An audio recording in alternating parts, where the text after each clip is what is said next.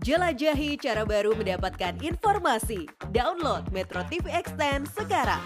Menteri Lingkungan Hidup dan Kehutanan Siti Nurbaya menyebut rencana pemerintah untuk mendenda kendaraan yang tidak lulus uji emisi. Hasil uji emisi ini nantinya juga akan menjadi syarat untuk perpanjangan STNK. Uji emisi lagi itu harus dilakukan nanti bersama-sama Polri, Polda, dan Pemda.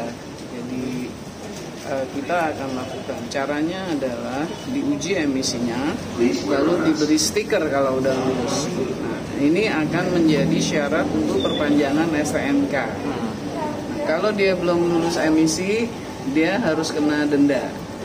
Namanya denda pencemaran. Denda pencemarannya berapa dan lain-lain ini lagi diproses dan kita minta Pemda di eh, sorry, Menteri Dalam Negeri yang menetapkan karena kan ada undang-undangnya ya tentang pajak, pajak daerah dan lain-lain.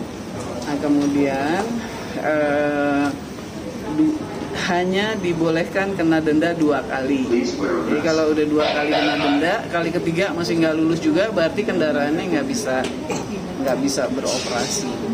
Nah, jadi kita eh, akan melihat kendaraan-kendaraan mana yang bisa beroperasi atau tidak.